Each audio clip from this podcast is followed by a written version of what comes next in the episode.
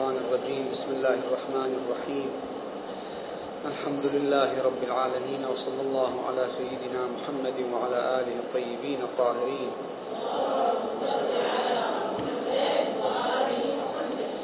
واللعن الدائم على أعدائهم أجمعين إلى قيام يوم الدين. تقدم الحديث عندنا في مطالب عديدة. آخرها كان ضرورة الارتباط بفكرة الإمام المهدي عليه السلام بشكل وجداني. وقد ذكرنا في المحاضرة السابقة أن الأفكار والعقائد إذا لم تقترن بالعاطفة الإنسانية الجياشة لا يمكن أن تكون ثابتة في النفس. والإنسان يستعد عادة للتضحية في سبيل الأفكار التي يرتبط بها عاطفيا. وتتواشج مع قلبه عاطفيا. وأما الأفكار التي تبقى في مستوى البراهين وفي مستوى العقل فقط دون أن تنزل إلى القلب ودون أن تتحول إلى حالة عاطفية تحرك الإنسان إلى العمل حينئذ لا يمكن لنا أن نطمئن أن الإنسان يستعد للتضحية في سبيل هذه الأفكار أو أن يتفاعل مع هذه الأفكار وتكون آه، مثل هذه الأفكار آه، ذات بصمات حقيقية على حياته وأعماله. عقيدتنا بالإمام المهدي عليه السلام بل بكل الأئمة الأطهار عليهم السلام عقيدة آه، مشتبكة بالعاطفة. فنحن في نفس الوقت الذي نستطيع أن نقيم الأدلة العلمية والبراهين الواضحة القطعية على حق أهل البيت وعلى وجود الإمام المهدي عليه السلام في نفس الوقت نحن نشعر بحب غامر وعميق لهؤلاء السلة المباركة الطاهرة التي اختصها الله عز وجل بكرامته. وهذا الأمر هو الذي يجعلنا نضحي وهو الذي يجعلنا آه، مستعدون دائما للتحمل وللصبر آه، الصبر على المصائب تحمل كوارث الدهر وضغوط الزمان. آه، نتحمل كل ذلك في سبيل أن نصل إلى رضوان الله تبارك وتعالى وأن نقتدي بهم ونجعلهم أمامنا قدوة ومثلا دائما. هذا الارتباط العاطفي له وسائل وله طرق ومن أوضح طرقه ما تركه لنا أهل البيت عليهم السلام من تراث الزيارات والأدعية. هذا التراث العظيم الذي يجب أن نشكر الله عز وجل عليه والذي حرم منه بقية المسلمين ممن لا يجد في كتبه مثل ما نجد من عبائر عالية في الصياغة محبكة مليئة بالعاطفة مليئة بالإنسانية. هذه المجموعة من الزيارات والأدعية أعانونا هم هم ساعدونا على تعلمها وعلى أدائها تجاه أنفسهم. يعني بدل أن يذكر بدل أن يدع الإمام الصادق عليه السلام شيعته متحيرون كيف يزورون أمير المؤمنين عليه السلام هو بادر وسجل لنا في التاريخ عدة زيارات هو يزور بها جده الأمير عليه السلام. ونجد الزيارات المروية لأمير المؤمنين عن أئمة الهدى صلوات الله عليه. وهكذا الإمام صاحب الأمر صلوات الله عليه حينما نجد أن الزيارات التي يزار بها إما مروية عنه أو مروية عن بقية المعصومين عليهم السلام وهكذا. إذا ثقافة الزيارة ثقافة الدعاء ثقافة مأخوذة من أهل البيت عليهم السلام وهذا من نعم الله علينا. من وسائل الارتباط الوجداني العاطفي النافذة الوسائل النافذة والقوية والسريعة في التأثير هي الزيارات. ولذلك نجد الحث والتأكيد في الروايات الشريفة على أهمية الزيارة أن لكل إمام حق في عنق مأموميه في أن يزوروه وهذا وارد في حقهم جميعا. وطبعا تتأكد الزيارة في حق سيد الشهداء صلوات الله عليه في حق الإمام الرضا عليه السلام في حق النبي الكريم صلى الله عليه وآله. أكو تأكيدات معينة على زيارات معينة. لكنها كلها أيضا نجدها في باب وفي خانة الأمور المهمة جدا التي يؤكد ويركز عليها أهل بيت العصمة عليهم السلام. اهتمام الأئمة الأطهار عليهم السلام بالزيارات لا فقط على مستوى إنشاء زيارات معينة ورثوها لنا بل على حتى على مستوى ممارستهم الشخصية. كانوا هم أيضا لا يفوتون فرصة إلا ويزورون الحسين عليه السلام يزورون أمير المؤمنين عليه السلام يحثون شيعته على ذلك. الروايات في هذا الباب كثيرة حتى أن أحد كبار علمائنا من مشايخنا القميين الشيخ جعفر بن محمد بن قولويه القمي رحمة الله عليه ألف كتابا خاصا فيما روي في فضل الزيارات وفي الزيارات وأسماه بكامل الزيارة كتاب كامل الزيارة وهو من الكتب المعتبرة. كما أن الشيخ المجلسي في البحار أيضا يخصص جزءا خاصا من البحار يسميه كتاب المزار. كتاب المزار يعني شنو؟ يعني هو ما يخص زيارات الأئمة عليهم السلام. وهكذا نجد كتبا قديمة وحديثة تهتم وتجمع روايات أهل البيت الكثيرة في هذا المجال بين دفتين حتى يسهل على الناس مراجعة هذه المسألة والاهتمام بها. فإذا نجد ثقافة الزيارة. فيها روايات تحث على الزيارة وفيها زيارات. الروايات تشرح لنا فضل الزيارة. من زاره عارفا بحقه فله الجنة مثل هذه الرواية. وهناك قسم آخر نفس الزيارة. فثقافة الزيارة في الواقع فيها هذا الكم الهائل من القسمين من الروايات ومن الزيارات. من الوسائل العاطفية الوجدانية التي يمتزج فيها الفكر بالعاطفة للارتباط بالإمام المهدي عليه السلام هي الزيارات.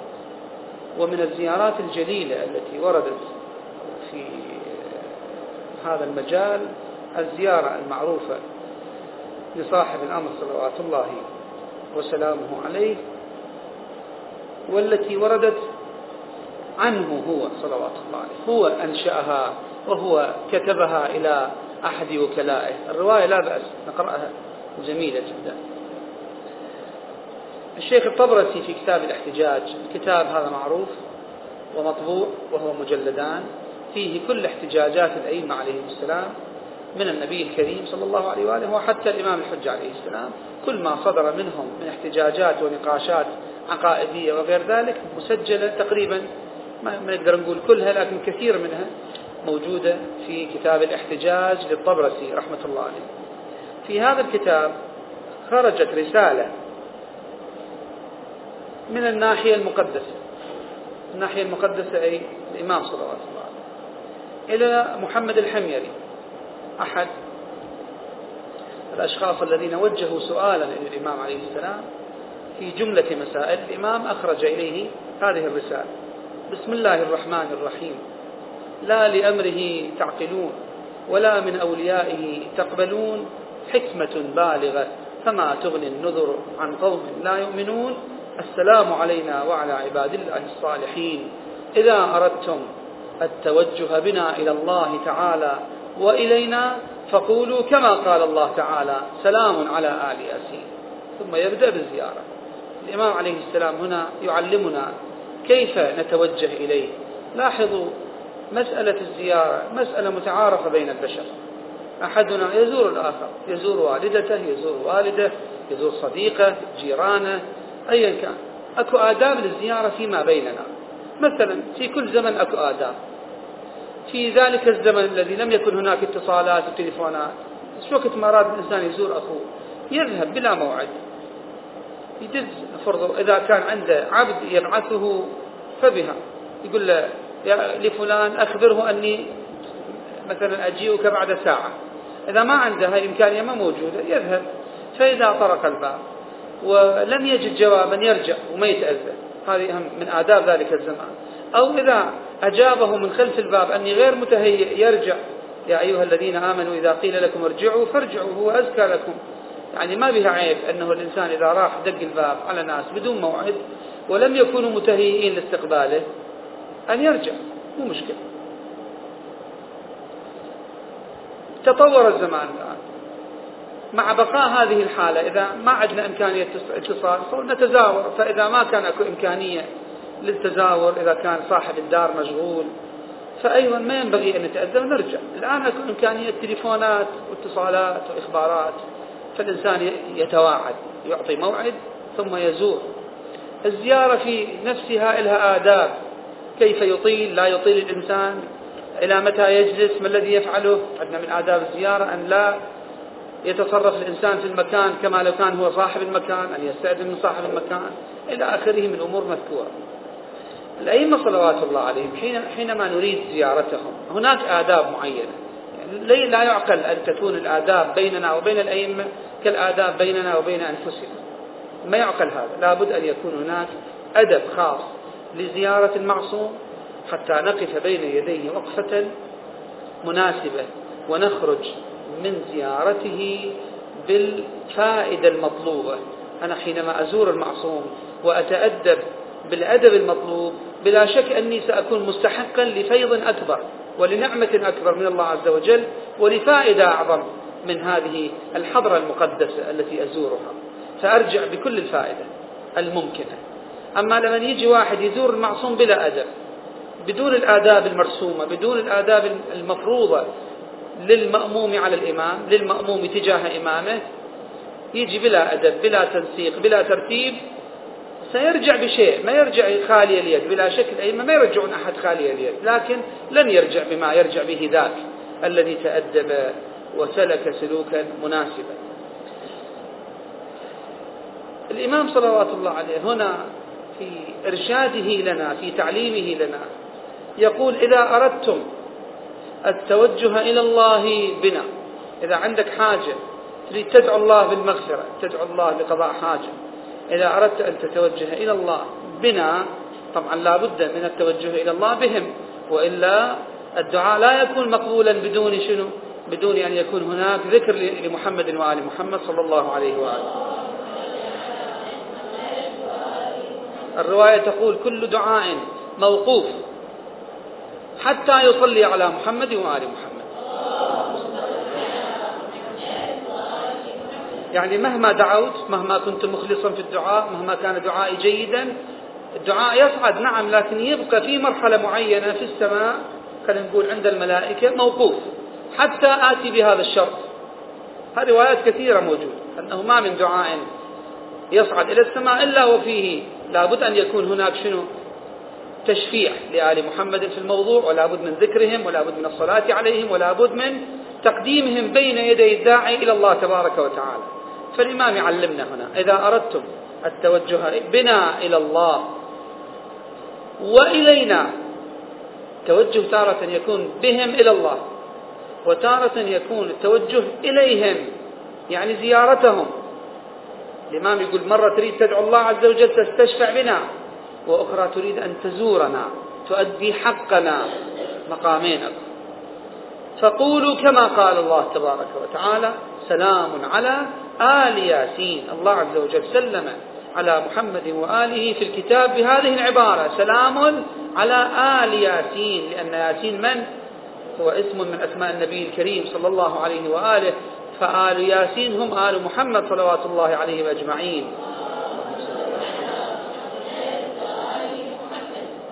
هنا ينبغي قبل أن نبدأ في قراءة بعض عبائر الزيارة العظيمة هذه أن نؤكد على بعض النقاط. النبي صلى الله عليه وآله يقول لجابر يا جابر إن أردت أن تتوجه إلى الله فاسأله أو إذا أردت أن تدعو الله فادعه بأسمائه الحسنى. ونحن أسماءه الحسنى. فادعو الله بنا. الله عز وجل له أسماء حسنى. هذه الأسماء الحسنى إذا دعي بها يستجيب الدعاء. النبي صلى الله عليه وآله يقول لجابر نحن أسماءه الحسنى. لأن إحنا ندري أسماءه الحسنى شنو هي؟ الرحمن الرحيم الكريم إلى آخره. الأسماء الكثيرة اللي عددوها إلى 99 اسم. النبي يقول إحنا هذه الأسماء. شنو معنى هذا الكلام؟ لاحظوا يا أخوات ما أدري أنتم دارسين منطق أو ما دارسين القضية بسيطة نبينها الوجودات مختلفة أكو وجود كتبي للشيء أكو وجود ذهني للشيء أكو وجود خارجي للشيء. شيء واحد هو شيء واحد. هذا الكتاب. هذا الكتاب شيء واحد هو. مرة هذا الكتاب وجوده يصير على السبورة أكتب على السبورة كتاب كاف تاء ألف باء. فاللي يعاين الكلمة يقرأ كتاب. نقول هذا وجود كتبي للكتاب. مو وجود حقيقي كتبي. وأكو وجود شنو؟ ذهني. يعني أنا أغمض عيني وأستحضر صورة كتاب في ذهني. هذا الموجود في ذهني كتاب حقيقي؟ لا صورة كتاب. هذا وجود ذهني نسميه. وأكو وجود خارجي. وجود الخارجي للكتاب شنو هو؟ هو هذا الحقيقي هذا الذي ألمسه وأقرأ منه هذا هو هذا الكتاب. النبي صلى الله عليه وآله يقول له يا جابر أسماء الله الحسنى إلها وجود شنو؟ كتبي اللي كتبوها الرحمن الرحيم اللي تشوفوها مخطوطة على الحضرة وعلى المساجد وفي الأماكن المقدسة. وجود كتبي هذا. واضح؟ وأكو وجود ذهني إنسان يتخيل صور, صور هذه الصفات الكريمة الرحمن الرحيم يستحضر صورتها. يقدر الإنسان يتخيل شنو هي الرحمة. ما معنى الرحمن الرحيم الكريم إلى آخره. وأكو وجود خارجي لهذه الصفات. يعني صفة الرحمن أكو لها وجود خارجي. شنو هو الوجود الخارجي لصفة الرحمن؟ هم أهل البيت عليهم السلام. هم صفات الله. مو هم ذات الله. لا يكون واحد يشتبه. ذات الله لا ما قاعد نتكلم عنها ابدا. إحنا مأمورين أن لا نتكلم في الذات. ولا نفكر في الذات. بأمر الأئمة عليهم السلام لأن التفكير في الذات الإلهية آه، في الواقع تجاوز لخط أحمر خطر جدا الإنسان ينحرف بالوغول في هذه المسألة.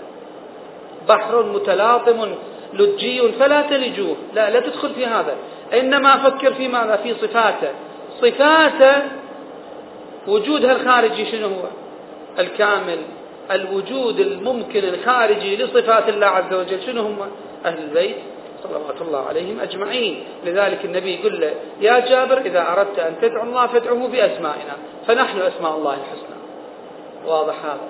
زين. الآن إذا صار واضح لما نريد ندعو رب العالمين ينبغي أن ندعوه بأسمائه الحسنى أي بأهل البيت أحب خلقه إليه. مو فقط أحب الخلق صفاته المجسدة في الأرض. هذه هذه الذوات المقدسة صفات الله في الأرض. فإذا أردت أن تتقرب إلى الله تقرب إليه بما يحب بصفاته التي يحبها. مو بالصفة المكتوبة على السبورة مو بالصفة اللي ترذهنك فقط. الصفة التي تمشي على الأرض الصفة المجسدة يعني أهل البيت عليهم السلام. هذا سر أنه الدعاء لا يقبل إلا بأن نذكرهم وأن نصلي عليهم. ليش؟ لأنهم صفات الله الحسنى جيد. فإذا أردتم أيها الناس أن تتوجهوا بنا إلى الله فخاطبونا بما خاطبنا الله به. سلام على آل ياسين. جيد. إحنا عندنا بعض الأمور كنا ننبه عليها قبل ما ندخل بالزيارة. لما نزور أهل البيت عليهم السلام. من المحتاج إلى الآخر؟ من هو المحتاج إلى الزيارة ومن هو الغني عن الزيارة؟ بلا شك إحنا الضعفاء المحدودين الناقصين نحن الذين نحتاج إلى هذه الزيارة حتى نستشفع بهم إلى الله؟ نريد حوائج؟ أو حتى نقترب إلى ذواتهم فنكتسب منهم كمالا ونكتسب منهم شنو؟ رفعة فالمحتاج الأول والأخير هو أنا الزائر أما المزور فمستغني عني. زرته أو ما زرته هو في درجته وفي علاه. نجي الآن إلى ما نمارسه أو يمارسه البعض من طريقة مع الأئمة عليهم السلام. لما يدخل نزور يجب أن ندخل بتواضع شديد. لما ندخل إلى الحضرة المقدسة إلى حرم المعصوم أيا كان هذا المعصوم يجب أن ندخل بتواضع شديد وخضوع شديد واستحضار لكل العيوب التي أحملها والنواقص.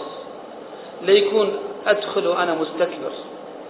ليكون أدخل وأنا أعتقد أني جيد جدا وأني إنسان في غاية الكمال وأني أفضل من الآخرين وأني صاحب دال على أحد.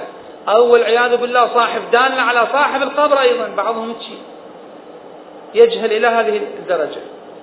حينما يدخل الزائر إلى المكان المقدس المزور يجب أن يدخل بكامل الشعور بالنقص والتواضع والتضعضع. بحيث خلي يتصور نفسه قاعد يزحف ما أقول إلا يزحف. لا خلي يتصور نفسه تزحف.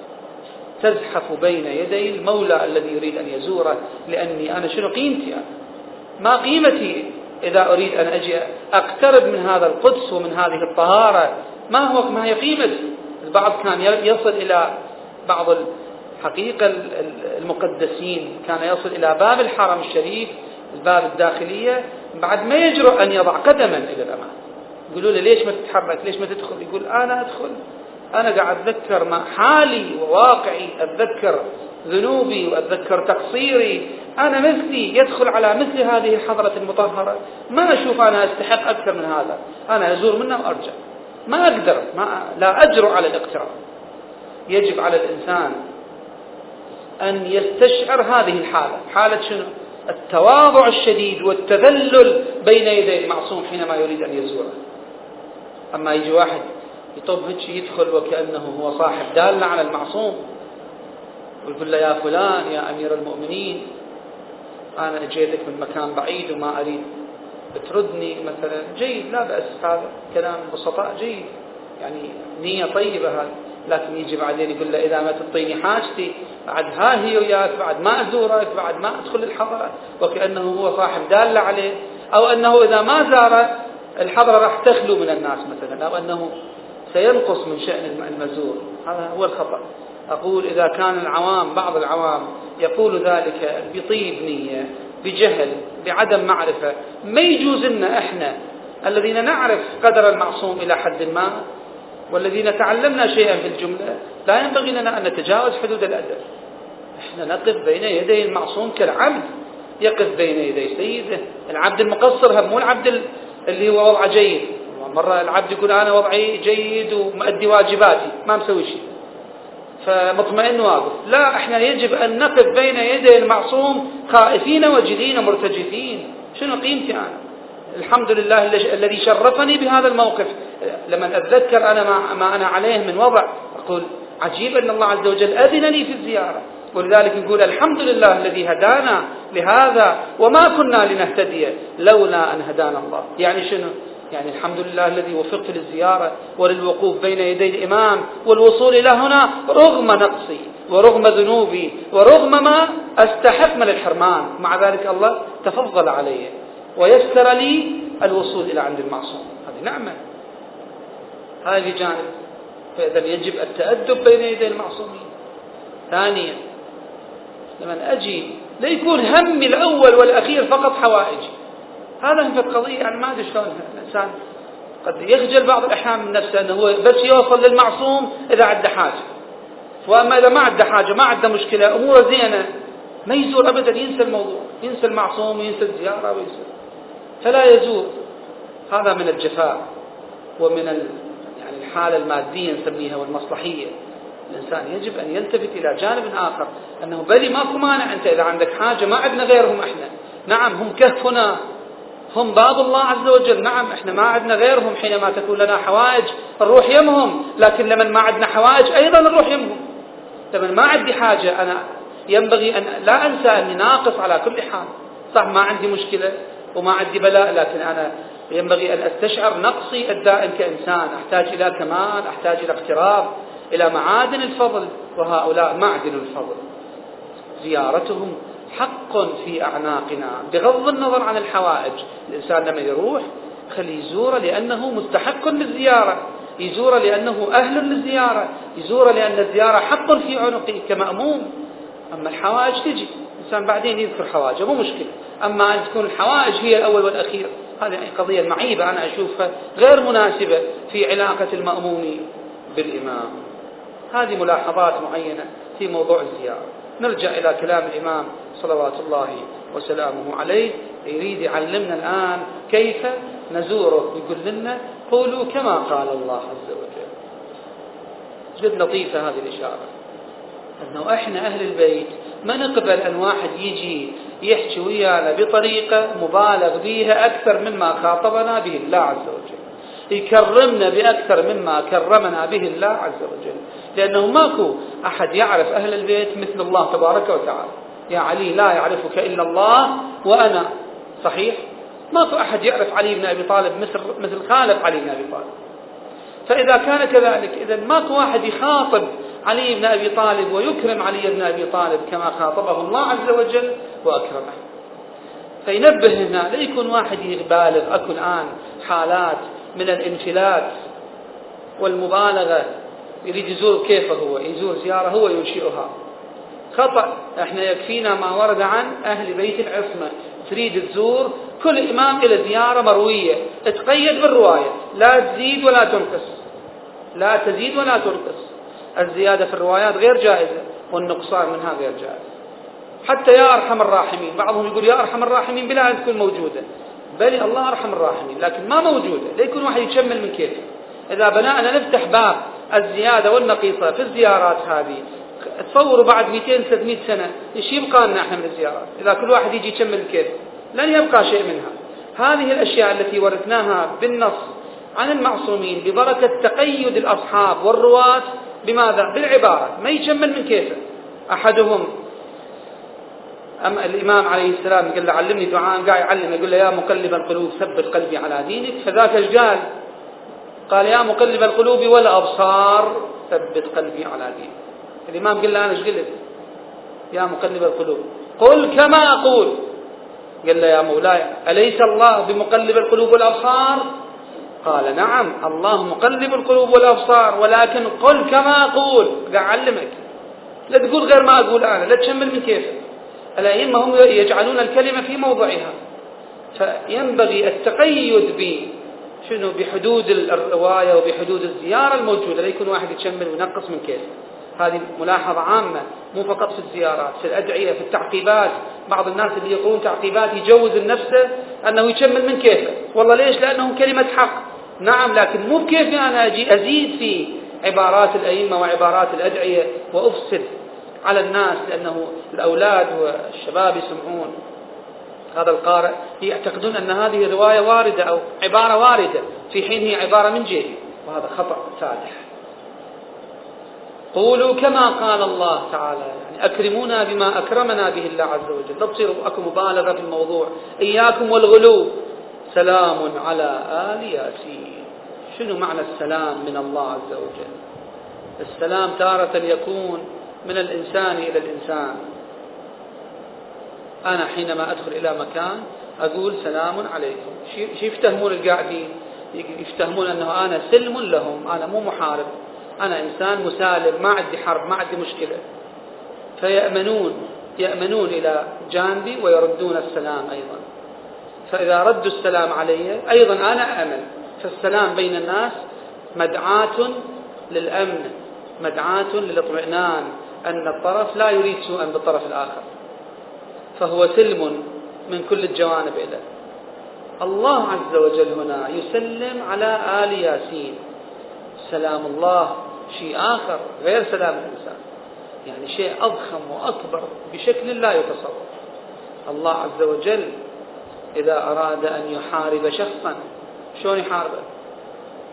وكيف بأي وسيلة يحاربه؟ كم هناك من الوسائل التي يمكن بها لله عز وجل أن يحطم الإنسان. لا تعد ولا تحصى. الله عز وجل حينما يقول سلام على هؤلاء أي أن كل أبواب السوء مسدودة عنهم وكل أبواب الخير مفتوحة عليهم.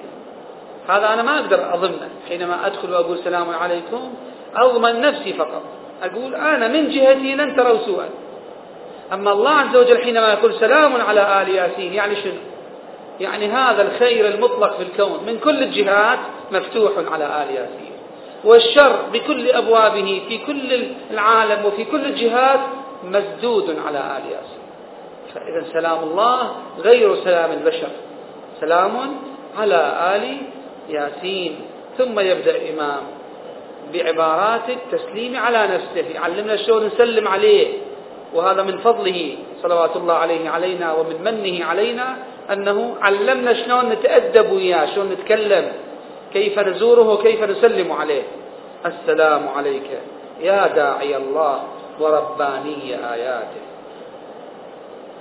هنا الإمام عليه السلام أول صفة يجعلها لنفسه أنه داعي الله وربانية آيات الله عز وجل في الأرض له داعي يدعو الناس إليه ويذكرهم بآياته ويدعوهم إلى عبادته وله حجة هذا الداعي هو الإمام فقط بمعنى أنه هو الأول في هذه الجهة في هذه المسؤولية في جهة الدعوة إلى الله. الإمام هو الأول من حيث المسؤولية. بحيث كل الدعاة إلى الله يرجعون إلى هذا الداعي الكبير الداعي إلى الله. وربانية آياته. الله عز وجل عنده آيات في الكون وعنده آيات كريمة في القرآن الكريم. هذه الآيات علامات. من الذي يستطيع؟ فك هذه العلامات والرموز. ومن الذي يستطيع؟ ربط هذه العلامات بالله تبارك وتعالى. وجعل هذه العلامات دالة على الله تبارك وتعالى. من هذا الشخص اللي يقدر يفك الرموز التي هي في الكون وآيات بحيث يربطها بالله؟ من يقدر يفسر لنا القرآن كما نزل فيدلنا على الله تبارك وتعالى مباشرة؟ رباني هذه الآيات لأن الآيات تفسيرها يمكن أن يتصدى أي شخص لتفسيرها لكن لن يكون ربانيا في تفسيره. إنما سيكون تفسيرا محتملا للخطأ والصواب.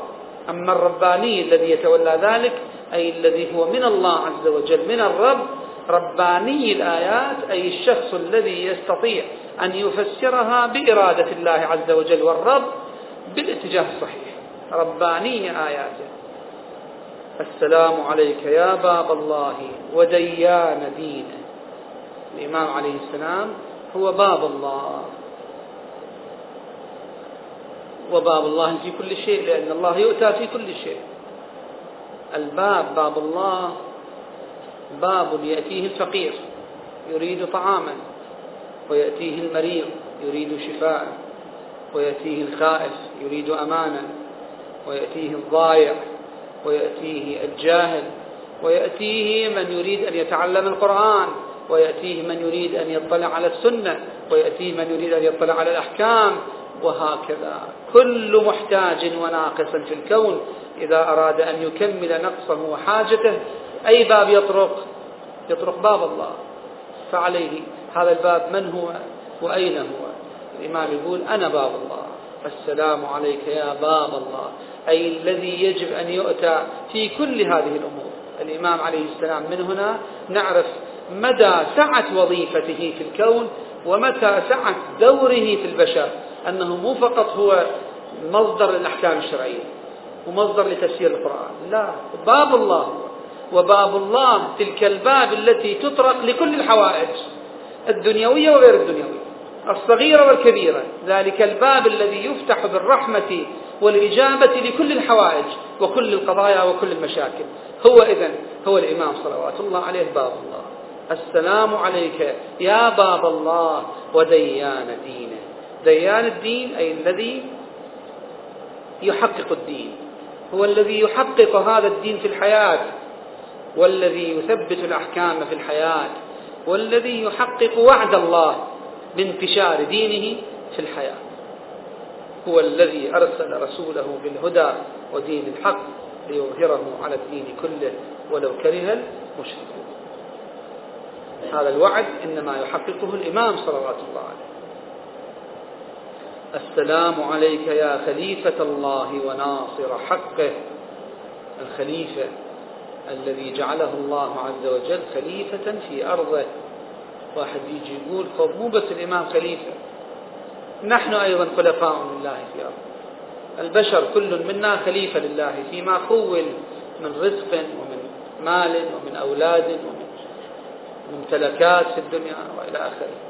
نقول نعم الخلافة على مراتب. الإنسان إذا جعل تحت يده ثلاث أربع أطفال وزوجة هو خليفة الله عليهم. يعني هو مسؤول عنهم ومسؤول أمام الله عنهم فهو خليفة الله عليهم. وهكذا إذا كان إنسان لا مسؤول عن حاكم هذه المدينة وهذا خليفة الله عليهم أي أنه مسؤول أمام الله عنه وهكذا نتوسع المسؤولية مسؤولية البشر. تضيق وتتسع. أكبر مسؤولية أوسع مسؤولية. يتولاها بشر على وجه الأرض هي مسؤولية الإمام عليه السلام. فهو الخليفة الأكبر خليفة الله الأعظم على الخلق. هو الخليفة على الخلق الخليفة على الجن على الإنس الخليفة على الأشياء الخليفة على قوانين الكون. هو ال... الذي جعله الله عز وجل خليفته على كل هذه المنظومة من الموجودات.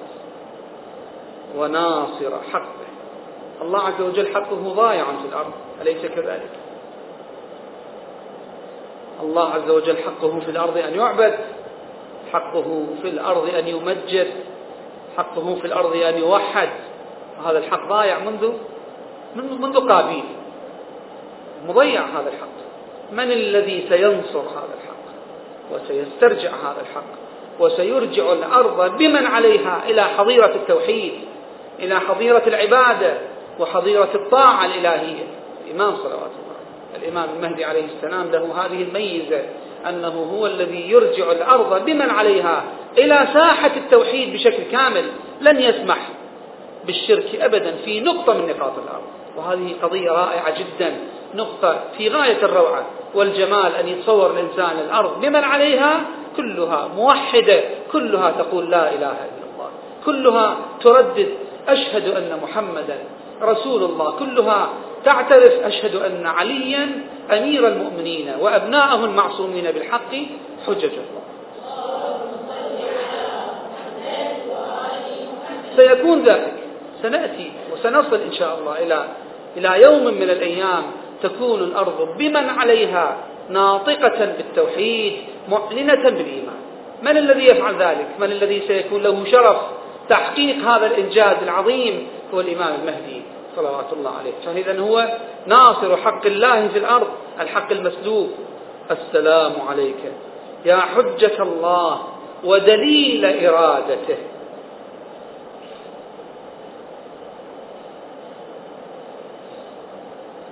الحجة كما تعلمون هو الدليل. إذا أراد الإنسان شيئا وإثباتا وبرهانا يقول ما هي حجتك؟ ما هو دليلك؟ فالحجة هو الدليل والبرهان. والقاطع للعذر.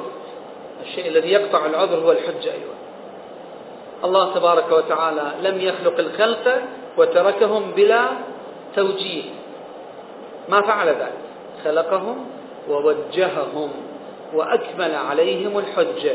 أرسل إليهم أنبياء وجعل لكل جيل من أجيال البشر حجة عليهم هذا الحجة يتمم حجة الله على البشر ويقيم الأدلة والتعليمات الإلهية في الأرض بين يدي الناس ويدعوهم إليه.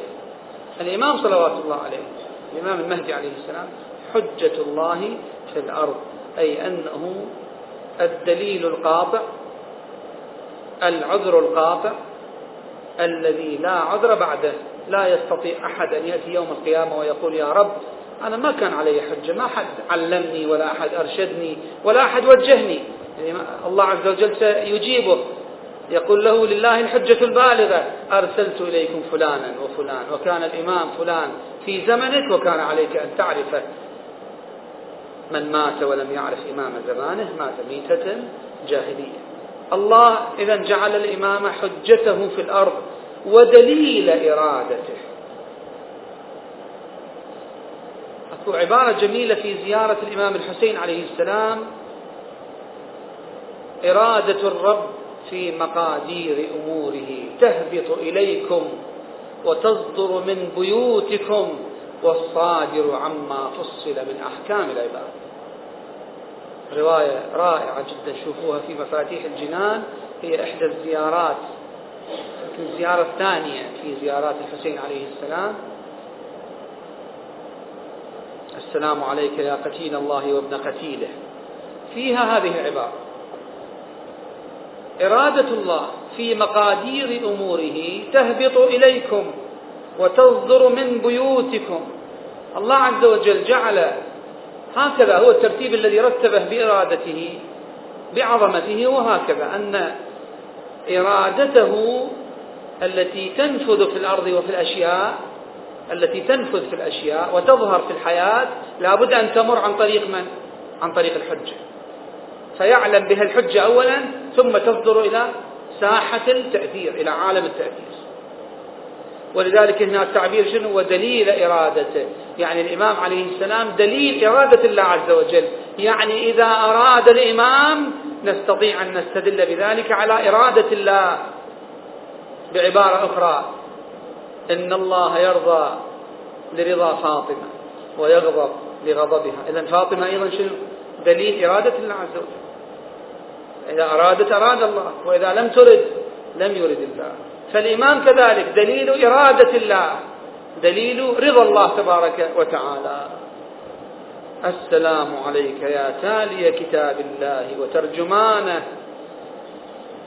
الإمام صلوات الله عليه يتلو كتاب الله. وإحنا أيضا نتلو كتاب الله. كثيرون يتلون كتاب الله. لكن الرواية شو تقول؟ رب قارئ من القرآن والقرآن يلعنه. شتان بين قارئ للقرآن والقرآن يلعنه. وبين قارئ للقرآن يتلو القرآن والقرآن يتجاوب معه يتفاعل معه. وكأن القرآن يريد أن يلتم يده الإمام صلوات الله عليه لمن يقرأ القرآن يقرأه. قراءة الترجمان قراءة من يعرف ما فيه قراءة من يتفاعل مع مع ما فيه قراءة من مع قراءة من يدري تماما ما في ما أودع في هذا الكتاب من أسرار قراءة من يقرأ نفسه. كأن الإمام يقرأ قلبه لأن الإمام هو القرآن الناطق.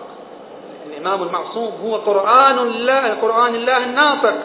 فكل الحقيقة القرآنية مودعة في صدر المعصوم.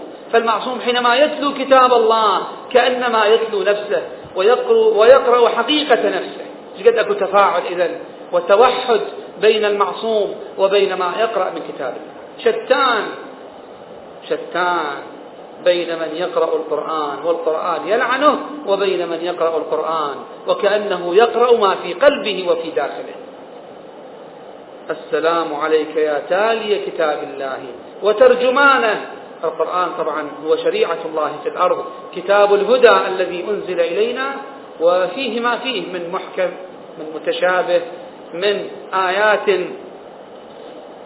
كريمة تحتاج إلى تفصيل. إلى تعليم إلى توضيح.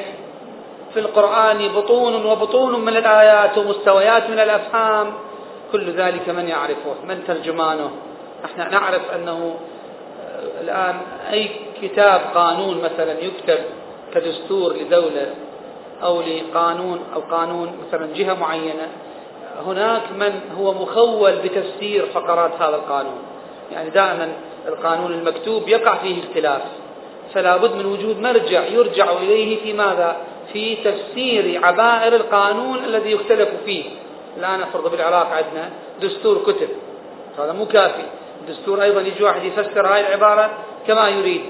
آخر يفسرها كما يريد. تفسيرات قد تختلف. من هو المرجع في تحديد التفسير القانوني الصحيح؟ المحكمة الدستورية. نقول القرآن الكريم كشريعة. الله عز وجل أنزله وجعل معه ترجمان. ما تركه شنو؟ ما تركه سدى. جعل معه ترجمان يفسره وتفسيره يصير هو شنو؟ التفسير المعتمد من الله تبارك وتعالى. التفسير الرسمي يعني. التفسير الشرعي الرسمي من الله تبارك وتعالى. هو تفسير المعصوم. السلام عليك في آناء الليل في آناء ليلك وأطراف نهارك. وأي ليل ليله وأي نهار نهاره إذا نريد نتأمل قليلا في هذه المسألة حينما يصبح الإمام المعصوم عليه السلام كيف يصبح؟ ويمر عليه النهار ثم يمسي كيف يمسي وكيف ينقضي عليه الليل. الحقيقة الإنسان هنا يجب أن يتأمل كثيرا. أي نهار نهار المعصوم؟ وأي ليل ليل صاحب الزمان عليه السلام؟ إحنا نهارنا إذا في أحسن الأحوال يبدأ بصلاة الصبح ثم بالتعقيبات ثم كل واحد يطلع على باب الله مثل ما نقول الكاتب إلى عمله الطالب إلى دراسته ربة الدار والمنزل إلى عملها وترتيب شؤون أولادها وهكذا.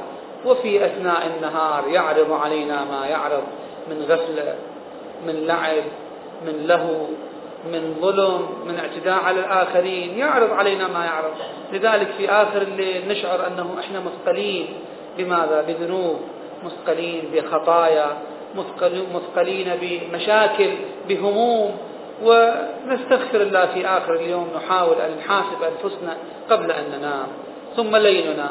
الليل طبعا عادة هيك الناس تتخذ الليلة سكنا أي راحة. فتجد الليل كل أكثره نوم وقليل منا من يحيي بعض الليل بعبادة ويذكر الله عز وجل في وقت السحر مثلا. إنما ينام وكل الزين إذا قعد إلى صلاة الصبح. هذا هو ليلنا. أو والعياذ بالله بعض الناس ليلهم ينقسم إلى قسمين. قسم يقضيه أمام الشاشات يرى ما يرى فيها من برامج قد تكون محللة. لكنه بالنتيجة. هذا صرف وقت. أو العياذ بالله برامج مدخولة. ثم بعد ذلك ينام وقد تفوته صلاة الليل وقد تفوته صلاة الصبح وتفوته البركات الكثيرة الموجودة في هذه الساعات الشريفة. هذه هي ساعاتنا. هذا نهارنا وهذا ليلنا. أما لما نجي نسلم على الإمام بهذا اللحاظ لاحظوا القضية شنو معناها؟ نسلم على الإمام في ليله ونهاره. السلام عليك في آناء الليل وأطراف النهار. نذكر أنفسنا بأن نهار الإمام شنو من نهار هذا؟ أي نهار هذا الذي ينقضي على الإمام؟ نهار مليء بالمسؤوليات نهار مليء بالهموم الثقال هم الأرض ومن عليها على قلب الإمام. لأن الإمام حجة الله على الناس أجمعين. لا تتصور أن الإمام هو إمامنا فقط إحنا الشيعة 300 400 مليون واحد فقط. لا الإمام إمام على الكون أجمع على كل البشر على كل المخلوقات. فهو حينما يصبح تصبح معه كل الخلائق متعلقة بكماله طالبة للتكميل ببركته. كل الأصوات التي تبدأ في أول الصباح تصعد إلى السماء تمر بالإمام عليه السلام. ماكو شيء يصعد إلى السماء دون أن يمر به لأنه هو المسؤول عنا هو الشاهد علينا. ماكو حاجة تطلب إلى الله عز وجل إلا وتمر به. ماكو مشكلة في هذا اليوم ستحصل أو حاصلة إلا والإمام أول من يطلع عليها. الإمام هو أول من يتألم لها. الإمام هو أول من يتصدى لحلها. تلاحظوا المشكلة قد كبيرة يعني القضية إذا لاحظنا العالم الآن نقدر نتصور من خلال الوسائل المرئية هذه الكرة الأرضية فيها ستة سبع مليارات تقريبا من البشر. خلينا نقسمها نصفين نصف النهار ونصف الليل. النصف النهار نصف النهاري. ذولا أفرضوا خلينا نقول نصف العدد هذا ثلاث مليارات. ثلاث مليارات إنسان يصبحون في وقت واحد. زين؟ يصبحون كلهم يريدون شنو؟ يفتحون ريقهم بإفطار. كلهم يريدون أكل لقمة. كلهم يسعى إلى عمل. كلهم بدأ يحمل هموم العمل وبدأ يدعو بدأ يتوسل آخر بدأ يركض ثالث بدأ يعمل ثالث بدأ مشاكل. كل هؤلاء تبدأ فعالياتهم في هذا الصلاة. ثلاث مليارات إنسان هذا ما نعرفه. الجن إيش قد ما ندري؟ الجن ثقل آخر في الكون. أيضا هؤلاء ناس مكلفين الجن. والإمام هو مسؤول عنهم هو إمامهم أيضا. زين هذا ما نعرفه. العالم الخفي ما وراء الإنس والجن عوالم الأرض وقوانين الأرض والكوارث التي تنتظر الناس. الكوارث الطبيعية التي تنتظر الناس من يدري بها من الذي يراقبها؟ من الذي هو مسؤول عن الدعاء لدفعها؟ ومن مسؤول عن كل الأرض؟ الإمام صلى الله عليه وسلم هو حجة الله على الأرض. فلاحظ القلب الكبير الذي يحمل كل ذلك في النهار فلما تسلم عليه مو تسلم عليه كما لو كنت تسلم على أخيك أو تسلم على نفسك. لا تسلم على قلب يحمل كل هذه الهموم. تسلم على قلب يحمل كل هذا الثقل الكبير ثقل المخلوقات التي تصبح. زين في النهار السلام عليك في آناء الليل وأطراف النهار. بالليل شلون؟ والليل كذلك. ليل البشر كنهارهم. ليل البشر كنهارهم لأنه الليل الآن ليل البشر. شوف فيه ما فيه من الحركة مع أنه نيام لكن إيش قد أكو حركة؟ إيش قد أكو اتصالات؟ إيش قد أكو حركة بين البشر؟ إيش قد أكو سفر؟ هي هاي الطائرات. من المذهل أن الإنسان يعرف أنه ليليا أكثر من أربعة آلاف طائرة تروح وتجي بالسماء. إحنا ما نحس فيها. في سماء الكون هذا في سماء الأرض. بل لعله أكثر من هذا. في سماء هو فقط أوروبا بين أوروبا وأمريكا وأوروبا الشرقية هي هذه آلاف الطائرات ليليا تروح وتجي. أكو لها مدبر لها مراقب لها شاهد. الإمام صلوات الله عليه قلب يقظ. إذا شو تنام الإمام. متى يرتاح الإمام؟ متى شوية يعني تسكن نفسه ويغمض عينه كما نغمض عيوننا نحن. يقول نعم الإمام ينام لكن لا ينام قلبه. كرسول الله صلى الله عليه وآله. أكو رواية أني تنام عيني ولا ينام قلبي. الحجة ما يصير ينام أبدا. مسألة كنا نعرفها الحجة لا ينام بمعنى أنه مو ما يغمض عينه. نعم يغمض عينه. النوم الظاهر يصير عنده إلا أنه قلبه لا ينام أبدا. لا يغفل لحظة عن الله تبارك وتعالى ولا يغفل عن مسؤوليته. الله عز وجل جعله حجة على الخلق والخلق في حركة دائبة وعمل دائب ونشاطات مستمرة. هذا الأمر يقتضي قلبا حيا دائما ومراقبا دائما ويقظا في كل الأوقات. وإلا لو كان الإمام إذا نامت عينه نام قلبه. فإذا أصبح في هذه الفترة اللي هي فرض الإمام بناء ينام أربع خمس ساعات وقلبه نائم من حجة الله على الأرض؟ قلبه نائم ماكو حجة حية الآن. مراقبة ويقظة لا هذا ما يصح أبدا. لا بد للحجة أن يكون يقظ القلب دائما وهذا أيضا من الأسرار التي جعلها الله في شخصيات المعصومين عليهم السلام.